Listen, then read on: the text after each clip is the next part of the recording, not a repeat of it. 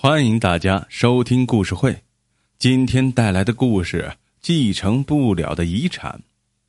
赵芳跟谈了多年的男友刘军结婚了，婚后两人感情十分甜蜜，两人有共同的爱好就是旅游，并一起拍摄了很多照片。为了便于保存，刘军每次都把合影储存在 QQ 空间里。为了不让别人窥视他们的私密空间，他设置了。仅个人可见。每每与丈夫一起欣赏那些记忆甜蜜的生活照片时，赵芳的心头总会充满着幸福与美满。赵芳的生日那天，刘军利用储存下来的照片，专门制作了相册，并配上他爱听的音乐，在电脑上循环播放，让赵芳感动的一塌糊涂。她觉得这些照片和丈夫的爱就是她人生中最大的财富。为了记录两人的爱情，刘军还把两个人的聊天记录和结婚录像也储存在 QQ 空间里。他说：“要把 QQ 空间打造成两个人的爱情殿堂。”赵芳几次讨要 QQ 登录密码，刘军都没有给他。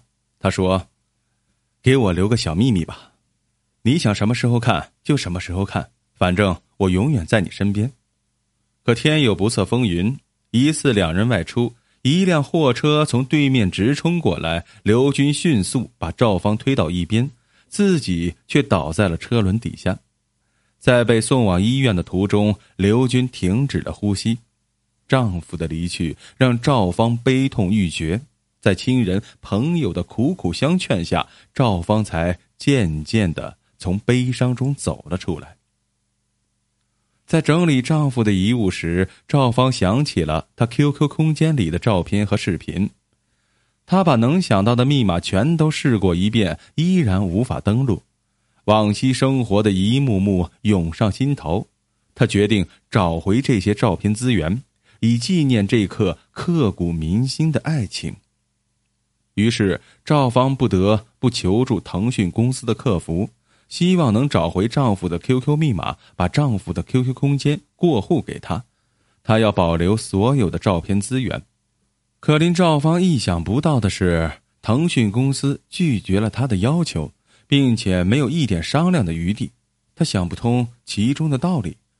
既然丈夫不在了，作为妻子有权继承丈夫的遗产，QQ 空间也应归她所有。